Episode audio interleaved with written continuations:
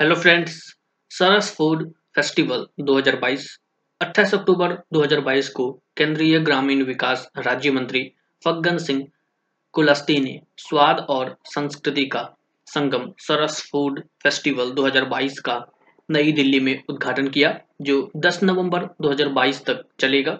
इस दौरान स्वयं सहायता समूहों की महिलाओं द्वारा तैयार किए गए सरस स्वादों के बेहतर और अधिक प्रभावी विपणन के लिए ई कॉमर्स पोर्टल www.esaras.in का भी शुभारंभ किया।